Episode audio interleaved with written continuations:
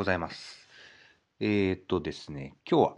えー、ポッドキャストの、えー、収録日ということなんですが、え、前段はあのコーヒーを入れておりますので、えまあ、その現場から、え、まずは始めていこうかなと思っています。はい。えー、結構、えー、ジタバタ、あたふたしているところですね。はい、えー、今朝のコーヒーなんですが、えっとですね、あの、まあ、お休みということもあったので、あの、えっとですね、ロックエスプレッソメーカーっていう、あの、手動のね、非電化式というのかな、電気を使わないエスプレッソメーカーというのがあるんですよね。で、これで今朝は、えエスプレッソ風にあのコーヒーを入れていこうと思いまして、え今、準備をしているとこなんですね。はい。まあ、もう、あの、豆とかは引いてるので、えー、あとはね、お湯を入れて、抽出をしていくだけなんですけど、まあ、そんな感じでね、お届けができたらいいなっていうのが、まあ、今日のこの、ポッドキャストですね。ちょっと後半はちゃんとまた仕切り直してお話をしようと思っておりますので、どうぞよろしくお願いいたします。まあ、このロックエスプレッソメーカー、えー、結構入れ方難しいんですよね。はい。なかなか、そのエスプレッソってそもそもその豆の引き目がだいぶ細かくないとそもそもできないので、なかなかハードル高いんですけど、で、このね、ロックエスプレッソメーカーというものを使ってコーヒーを入れていこうというふうに思ってるわけなんですが、うーん、結構なかなかね、うまくできないんですよ。で、まあ、こういう時こそ、ね、練習した方がいいんじゃないと思って入れてみたんですけど、やっぱ久しぶりにやってみると、やっぱりいろいろ勝手が、うん、あってね。まあ、まずちょっと引き目が荒かったかななかなか難しいですね、この辺のね。手引きミルで引くんですけど。はい。ということで今、このね、えー、器具、抽出器具に、ロックに、お湯が入りました。はい。で、これでね、両手で力をかけていくんですけど、多分ね、引き目が荒いから、スッて入っちゃうんだよな。だから、あの、なんかクレマが立つエスプレッソに多分ならないと思うんですね。まあ、行ってみましょうか。はい。では、1杯目。抽出です。まあ、その、うん、そうですね。理想的にはね、そういうその、あの、イメージするエスプレッソが出るのが一番いいんですけど、ああ、やっぱ1杯目はちょっと、シャバシャバだなこれ2杯目ちょっとリベンジするかもしんない。うん、そうだね。こんな感じだ。このね、ちょっと、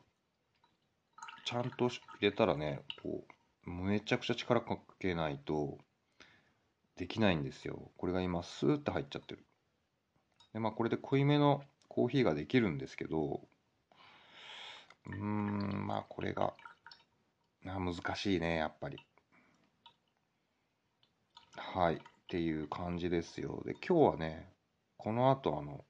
お昼までにコーヒー豆の焙煎もしておこうと思って、11月結構イベント多いので、それに向けて、ちょっとね、いろいろやれることやっとこうかなと思っております。1杯目完成。はい。というわけで、えっ、ー、と、まず1杯目のコーヒーをいただいております。うん。えっ、ー、とですね。はい。えー、なんて言うんだっけ？言葉が出てこないな。あ、そうそう。えー、ですから、えー、まあ、一応、その、出来上がったエスプレッソ濃いめのコーヒーの抽出液をお湯で割って、えー、アメリカーノとか言われる飲み物ですかね。はい。まあ、それをいただいているというところですね。はい。えー、とても美味しいです。はい。これ自体はね、とても美味しいコーヒーになってるんじゃないかなと思うんですが、ただちょっとエスプレッソ的かというと、ちょっと、あのはい、不本意なので、この後もう一回リベンジしたいと思います。えー、結構ね、うん、やっぱ、うん、難しいな、加減が難しいなっていうとこがあって、まあ、このね、あの、ロックエスプレッソメーカーっていうのを買ったのも、そもそもが、まあ、最終的にはね、やっぱエスプレッソ家で作りたいなとか、あのーラテアートがしたいなとか、いろいろこう野望があって、えっと、買ったはいいんですけれども、えっと、結構まだその、そうだな、まずその、道具関係でまだ十分じゃないですね。あのもっと、なんか、揃えたりしていかないといけない問題がやっぱりちょっと出てきて、えっと、一つはですね、あの、タンピングっていう工程があるんですよね。はい。その、えっと、豆を入れる容器、ひいた豆が入る容器に、あの、こう、重しを、ね重さをかけて、えーまあ、ギュッて押し込むんですけど、まあ、その時の道具が、あの、タンパーって言って、はい。そのタンパーがね、この、もともとのこのロックエスプレッソに付属でついてたのが、なんかちょっとこう丸いスプーンみたいなやつで、はい。まあ、これが悪いってわけじゃないんでしょうけど、その、まあ、専用の道具っていうのがあるんで、専用のタンパーっていうのを、まあ、揃えないといけないな、じゃないとちょっとこう、ね、自分がこうやるときにこう均一なタンピングっていうのは結構難しいなって思ったっていう。でもこの専用タンパーっていうのが難しいんですよ。こうちゃんとこう、あの、はまらないといけないので、この容器の口にね。えーだからやっぱ純正のタンパーがね、いるんだろうなとか、あとはその、えっ、と、豆を引く、えーミルですね。はい。えっ、と、なんて言うんだっけ。これ、なんとかいろんな言い方ありますよね。はい。で、私はまあ手回し手動ミルで引いてるんですけど、一応そのエスプレッソ引きにも対応した、えーものではあるんですけど、それでもやっぱりどうなんでしょうかね。こうスペック的には毎日これで、あの極細で引くっていうのは、あれなんじゃないですかね。ちょっとこう、えっ、と、負担がやっぱあるんじゃないかなっていうふうに思ったりしてるのが正直なところかな。だからやっぱりちゃんとエスプレッソ引きができる電動ミルとか買った方が本当は均一でいいんでしょうね。まあでもそこまで毎日入れるかっていう問題もあるんですけど。なんていうことを、はい、ちょっとこう考えてる次第ですね。まああと豆の問題ですかね。はい。私が今、えっと、飲んでる市販豆を使ったので、うん、本当言うともっと深入りで、えーじとっとこう油がこう乗ってる豆とかの方が向いてるはずなんで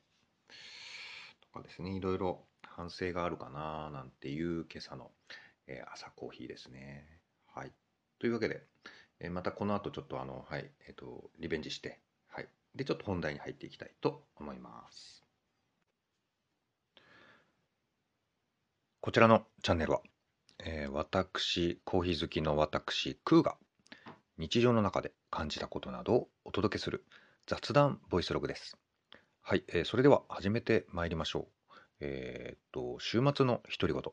コーヒーフリークスソリロクイです。はい、えー本日は304回目だったかな。はい、ちょっと記憶が定かではありません。はい、が、えーと、始めてまいりたいと思います。えーっと、そうですね、しょっぱな、あの、久しぶりにね、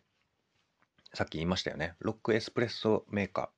ーの試し切りを、えーしようと思って始めたところででですね、えー早速、うん、ちょっともうなんか、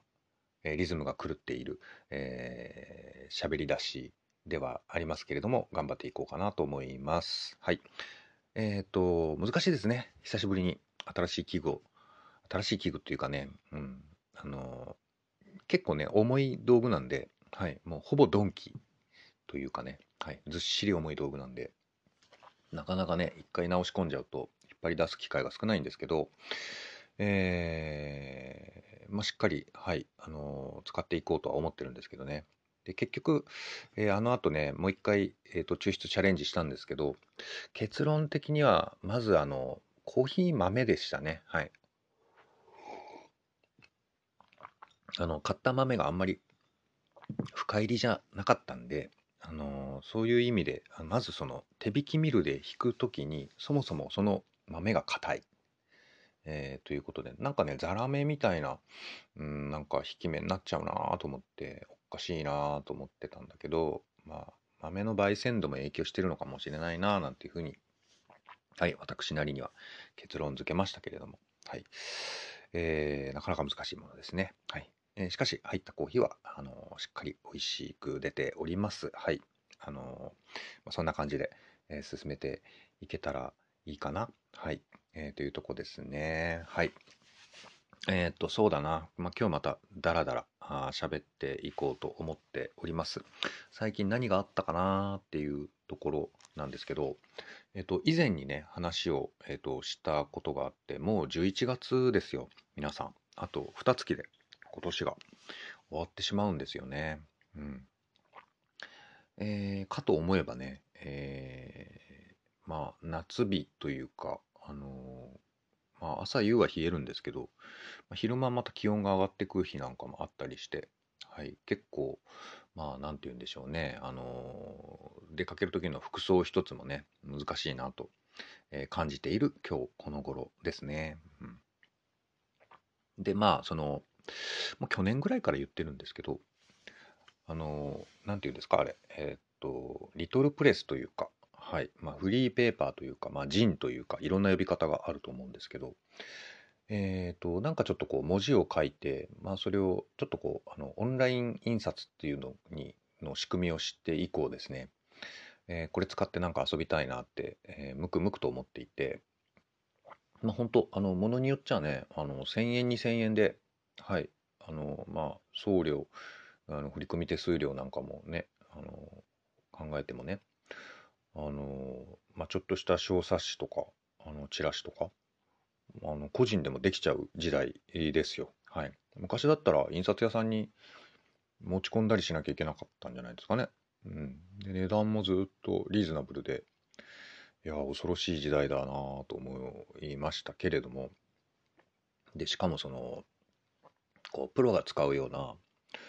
あの、ソフトウェアなんかもね、今随分、あの、不要になってきてるというか、うん、いろんなことができるんだなっていうふうに、まあ、思うんですけど、まあ、その延長として、えーフリーペーパーが、えー作れないかなって思ったんですよ。まあ、これは言ったらもう、なんていうのかな。まあ、写真撮ってる人にとってのアルバムみたいなもんですよ。自分のなんかこう、その時々に思ってたことがそうやって記録として残せたらね、めっちゃいいじゃんみたいな、あの、話なんですけど、はい。えっと、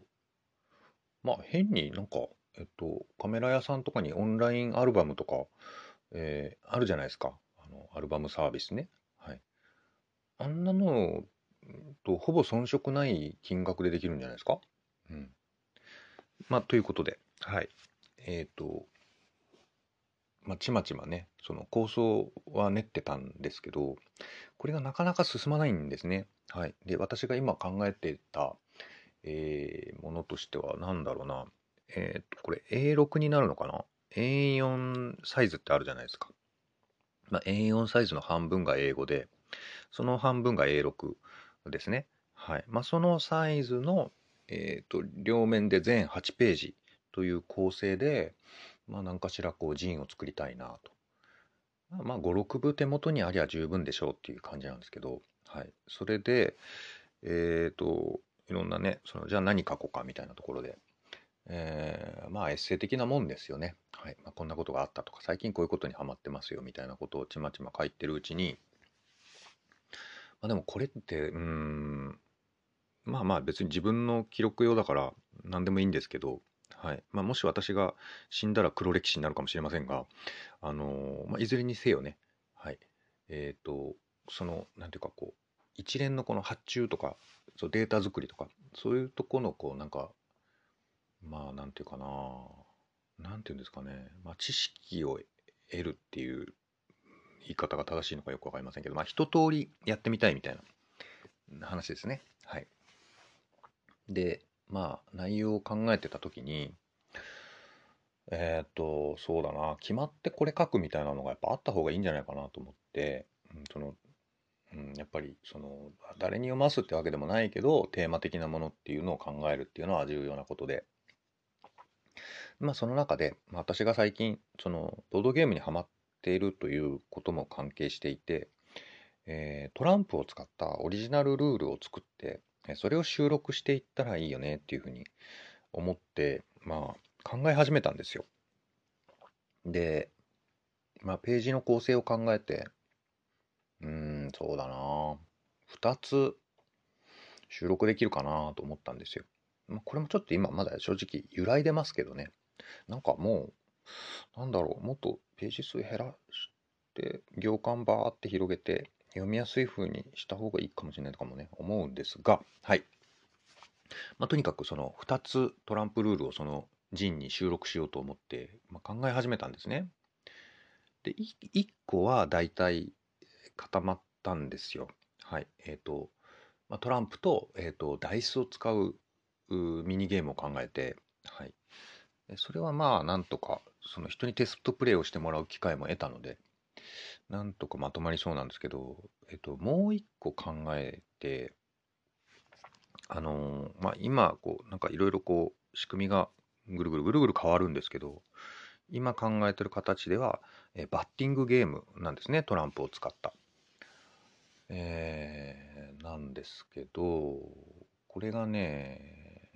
まあちょっとこうテストプレイもしてもらったんですね。こんな未完成なゲームを遊んでくれるなんて、ね、本当周りの方神様ですよね。はい。えー、っと、まあ言ったらその、ハゲタカの餌食っていうゲームありますけど、なんですけど、まあそれをベースにこういくつかこうアレンジが加わってるっていう複雑になってるっていうゲームなんですけど実際遊んでみるとことのほか何ていうか運ゲー感が強くてうんトリックテイキングとかに比べるとやっぱり自分ができることが少ない、うん、ただそのバッティングだからすごいサクサク進むっていうまあなんかこうねいいとこと悪いとこの両面があってまあ、そのなんかこれ運ゲーだなっていうのがすごい鮮明に出ちゃったなっていう感じがしましたね。ハゲタカの餌食って多分あの最初の手札がみんな一緒じゃないですか。えー、ところがトランプでシャッフルしてこうめくりでみたいなんで手札を配っていくとまあほぼその強い場合の偏りっていうのに対応できなかったなっていうのがちょっと課題としてはあったかなもうちょっと改善の余地がありますね。で、そんなこと言ってると、その、人にその、書く内容がまとまらないので、こう父として進まないという、うん、問題が出てきましたね。はい。まあまあ、はい。節操がないなと思いながら。うん。まあ、そんな人の進捗ですね。はい。で、えっ、ー、と、そのデータをじゃあどうやって作ってるかっていう話なんですけど、えっと、今回の分に関しては、えー、私はあのインターネット上で、まあ、データが作れちゃうというところで、えー、Canva っていう、えー、サービスを使ってますね。はいまあ、デザイン的にもね、うん、使いやすくてこれがいいなって、まあ、今のとこ思ってるんですけどこの手のサービスってもっとこれからなんか成長するんじゃないですかねもっと使いやすくなっていくんじゃないですか、うん、Canva そのものも機能改善どんどんされてるしいやこれは結構面白いよねなんて、えー、思っているところですね。はい。まあそんな感じで、はい。えっ、ー、と、ジンを年内かな、うん、頑張って作りたいと思っているんですけどね。うん、なかなかですよね。はい。まあ私、その何にも知らずにこんなやって、そのポッドキャストっていうものがあるらしいということであったり、ボードゲームっていうものがあるものあるらしいとかね、まあ、いろんなことをこう知って、ああ、私の知らない世界がたくさん広がってるなぁなんて、うん、思ったんですが、まあ、それももう早、ね、1年以上経つわけなんですけど、ポッドキャストっていう、あ、違う、えっと、ボードゲーム？ボードゲームという分野において、えっと、ポッドキャストがすごくたくさん存在していて、それがやっぱり私のこう、なんか趣味を広げる一つのきっかけにはなってるんですよね。はい、ボードゲームカフェ、であったり、まあ、そういった業界の方々がそのおしゃべりをしているポッドキャストもあれば、えーまあ、個人的な趣味の延長として、え情報発信をされているポッドキャスターの方、まあ、同時に YouTube とかねいろんなメディアがあるわけなんですけど、えっ、と意外にまあなんていうかこうすごくこう活気のある、えっと分野なんじゃないかなと,、えっとボードゲームとそういうメディア配信みたいなものはあ結構相性がいいのかなと思っていろんな方がすごいいて面白いなっていつも思ってます。はい。えっ、と広島のボードゲームカフェのプレプレさんっていうねお店があるんですけど、えっと先日あの YouTube チャンネルを立ち上げていらっしゃいましたね。うん、で私一度あのお伺いをすることができて奇跡的にあの訪問できてすごく感じのいいお店、えだったんですけどあのそうですね私も YouTube 登録したいなとは思っているところなんですけどね。はい。まあそんな感じで、はい、すごくボードゲームとねそういうものあのメディアとの相性みたいなものをこう感じたりする今日この頃ですね。はい。でまあ聞いてるとねなんかそのボードゲームが欲しくなっちゃうんですよね。はい。皆さんそのなんていうかご紹介がねチョイスが上手なんで。まあじゃあ各いう私がじゃあそのこうやっておしゃべりしていることがえっ、と同じようにねそのボードゲームの、えー買いたいなみたいなことにこう貢献してるのかというと、まあ、私はボードゲームポッドキャストとはあの言える内容ではないとは思っているので、はい、あの多分でもこう話題の半分以上は結構ねあのまあハマってるからっていうのもあるんですけど、えー、まあ喋ってんなとは自覚はしてるんですけどね。うんはい。まあそんなことを感じる今日この頃ですね。はい。えっ、と、それからですね。はい。まあと言いつつも、えっと最近ね、えー最近、うん、まあ先月ぐらいからなんですけど、の話なんですけど、えっと、ウクレレの練習をしに、あの月に1回出かけるようになりました。はい。すごいアウェー、アウェー的な話なんですけど、えっと、自分の住んでる町にはあんまりウクレレサークルとかウクレレ教室とからしい、まあ、組織がないんですよ。えっと、なんか地域柄ね、なんかあの、フラダンスとかのサークルはすごいいっぱいあるんですけど、まあそういうとこがあって、で、隣町にね、ちょっとこう移動が大変なんですけど、えっと、たまたま見知った、えウクレレの講師をされてる方がいて、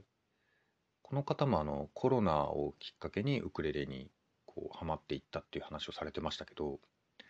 えーまあ、その方が主催されるウクレレサークルに、まあ、お邪魔をしてウクレレの練習をさせていただくと、はい、いうことを、えーこの数月やってますね。はい、でやっぱりなかなかねそのウクレレは好きでずっとやってるんですがあのまず楽譜を見るっていうことはあんまりしなくて私自身がね、えーこうコツコツ練習をするっていうことがなかなかモチベーションとして維持するのが難しいというところがあって。でそのウクレレサークルさんにお邪魔したらその90分ぐらいかな。まあずっとちまちまちまちまあのウクレレの楽譜とにらめっこして私はね、はい、あの練習する。ただそれだけなんですよ。はい、でそれについてあこれはこうですね指はこんな風に使うといいですね。私はこういう風に練習してますとかいう話をちょっとしたりとか、はい。まあ、するそんな機会なんですけどこれがすごく私にとってはありがたいというか、はい、そんな楽譜にずっとこう90分向き合うっていう時間は私自身あんまり取ってこなかったしでそれが正解なのかどうなのかもちょっとわからなかったっていうところではやっぱり同じような悩みを持っている人とかウクレレをやっている人とかがいるっていうのは、まあ、隣町ではあるんですけどね、はい。えーすごくありがたい機会だなと思っていてはい。ですです。ということで今ね手元にウクレレをあの抱えているんですね。はい。ということで。どんな感じかな？あんまりちょっとねあのちょっと今日はあの、ポッドキャストでウクレレの音をポロンと奏でたいなと思ったんですけど、まあ、実はノープランなんですけど、はい。まあまあ、こんな感じで練習をしております。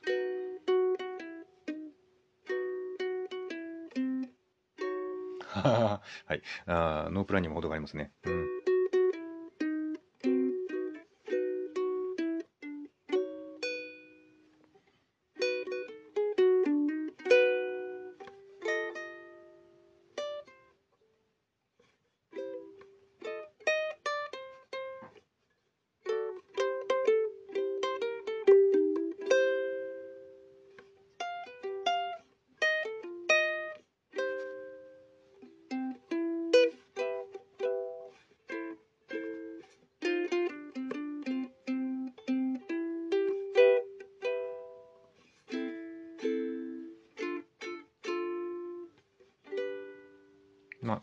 感じで、はい、あの、まあ、ずっと黙々と練習をするっていう、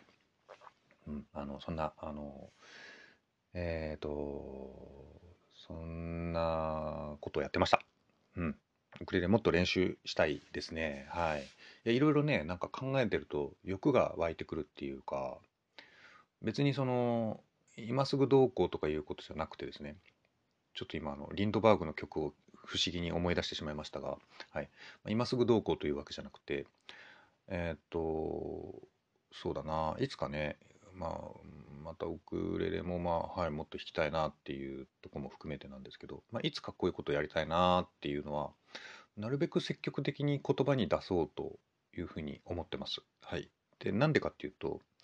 言ってるとやっぱ実現に近づくなっていうのはなんとなくこう実感してるとこなんですよ。はい。言った方がいいなっていうね。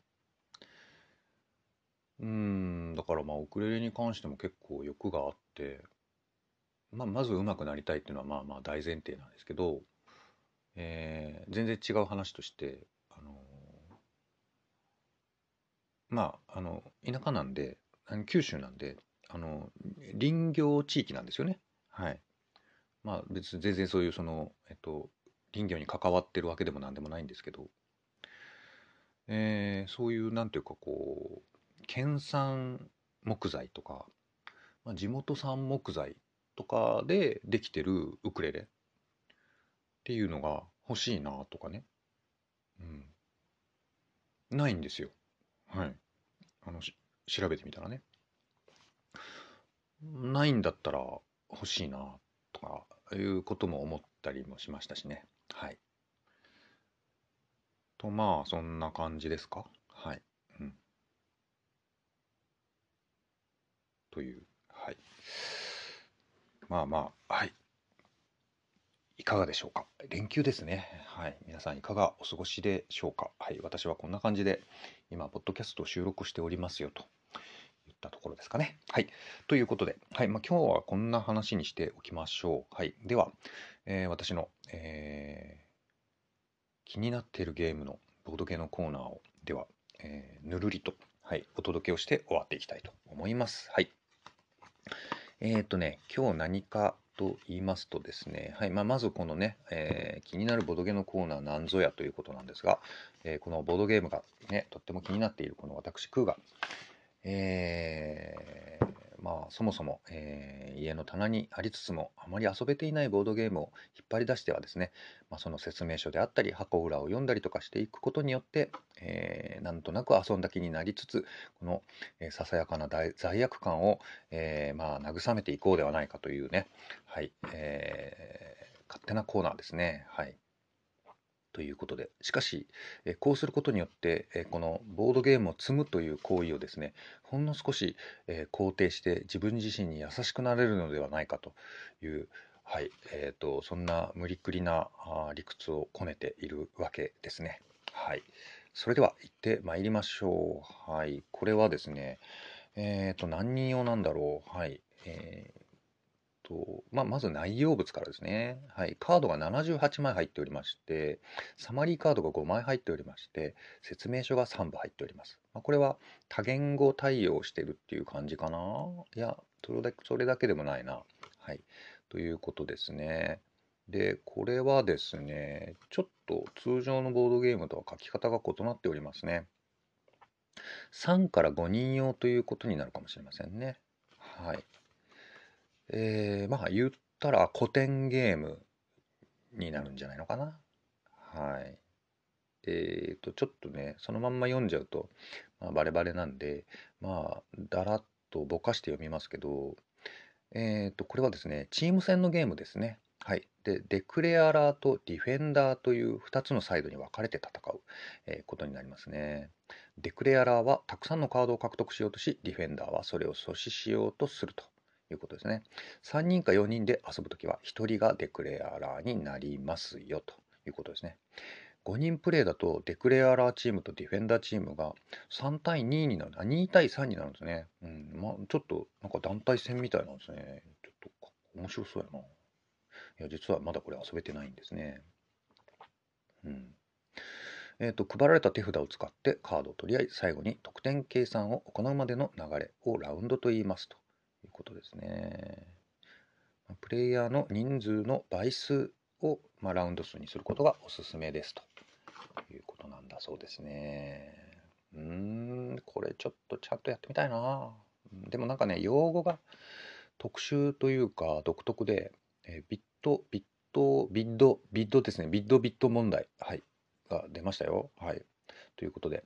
えー、まあビット、つまりその価値数をかけるという行為についてなんですが、ビットの説明については、ビットには種類がありまして、プリーズとガルドとガルド3とガルドコントロールという、はい、ビットの種類があるということですね。いや、これちょっとちゃんとやった方がいいんじゃないの？めっちゃ面白そうなんやけどな。はい。ということで、はい。えー、じゃあ、まあ、このボドゲ何かと言いますと、えーと、これ、あれ？これ読めないぞ。なんだ？まあ、えー、と言うたらですね、あの、フレンチタロットですね。はい。えー、非常に話題になったこのフレンチタロットデッキですよ。はい。タロットオブ、ん？なんて読むんだろうこれ。ノク、ノクチュア。読み方を、はい。まあ、ぜひ教えていただきたい。はい。ということで、こちらはですね、実はその箱にあの説明書きが書いてなくて、とってもシックな、あのー、青いね、あのカードになってあすいません。青い箱になっていてとってもおしゃれなんですよ。ああったあった。はいちょっとだけ説明がありました。これ実はですねその何て言うんだろう。えっ、ー、とはい。まあ、フレンチタロットデッキっていうものなんですが、えっ、ー、とまあ、よく言うそのタロット占いもねできるようにタロット占いの説明書きも書いております。はい、えこれがですね、えー、はい、発行が美味しい谷師さんという方が手掛けられたとても、まあ、美麗この上ない、はい、美しいタロットカードのデッキになっているんですよね。はい。で、えっと、説明書きサマリーが、え別府採算ということで、この別府採算バージョンの、あのー、タロットデッキもあってね、これが同時期に発売されて、とても話題に、えー、なっておりますね。はい。えっ、ー、と、ルールライティングがトリックマさんですね。うーん、なるほどね。はい。で、このタロットデッキを私が買った、えっと、一つのきっかけとして、あの、パパユーっていう、えっと、まあ、またね、あの、遊び方、ゲームがあって、まあ、これがちょっと早く遊びたいぞという、ちょっと欲に駆られて、えー買ってしまいました。はい。まだ遊べてないんですけど、でもこのフレンチタロットもやっぱ遊ばないかんね。はい。なんてことを考えております。はい。ということで、今日の気になるボドゲコーナーは、フレンチタロットデックをご紹介をいたしました。はい。えー、っとですね、はい、他の事務連絡としては、うん、えっと、今日は、今日はというか、まあ、いつもなんですけど、えドキャスト、こちらのポッドキャスト、えー、Spotify で聞いていただくことが可能です。はい。えー、と、最近私、キャストボックスをアプリでインストールして、まあ、こちらでも聞けるように、まあ、まあ、ずっと前からなってるわけなんですけど、えー、Spotify で聞いてる方に関しては、えー、毎回、えー、とアンケート質問を投げさせていただいております。はい。まあ、なかなかね、あの、えっ、ー、と、なんて言うんだっけ、と、X、X のハッシュタグで感想をつぶやいていただくというのも、ハードルが高かろうという気も、えー、しておりまして、はい。まあ、全然バンバンつぶやいてほしいんですけれども、あの、アンケートでも、えー、ポチッと、えー、リアクションができるようになっております。はい。えー、こちらの方も、えー、気分が乗った時にはご回答いただくと、私が大変喜びますということですね。はい。えー、あとは何かありますか？事務連絡はい。まあ皆さんもね、なんか、あのー、まあいろんな、えー、トークテーマとかもね、募集しておりますんで、はい。私が、その、えー、ていうんですか、それに、その、えー、投げられたテーマを打ち返せるかというのは、はい、あの、非常に疑問が残るところではあるんですけれども、打ち返せるかといえば、え、今、えプロ野球の日本シリーズが大変盛り上がっておりますね。はい。あのとてもいいことです。私、タイガースファンなので、はい。年は関西対決ですからね。はい。えー、ということで、えー、こちらの、えー、チャンネルは、えー、毎週土曜日を定期更新日としております。はい。えー、最近めっきり週1更新が定着をしておりますけれども、あのそんなこと言いながら、あの油断するとですね、あの適当な日に、え不定期更新をかけていく気満々であります。はい。ということで、えよかったらまた聞いてください。はい。では、今日のお話はここまでです。ありがとうございました。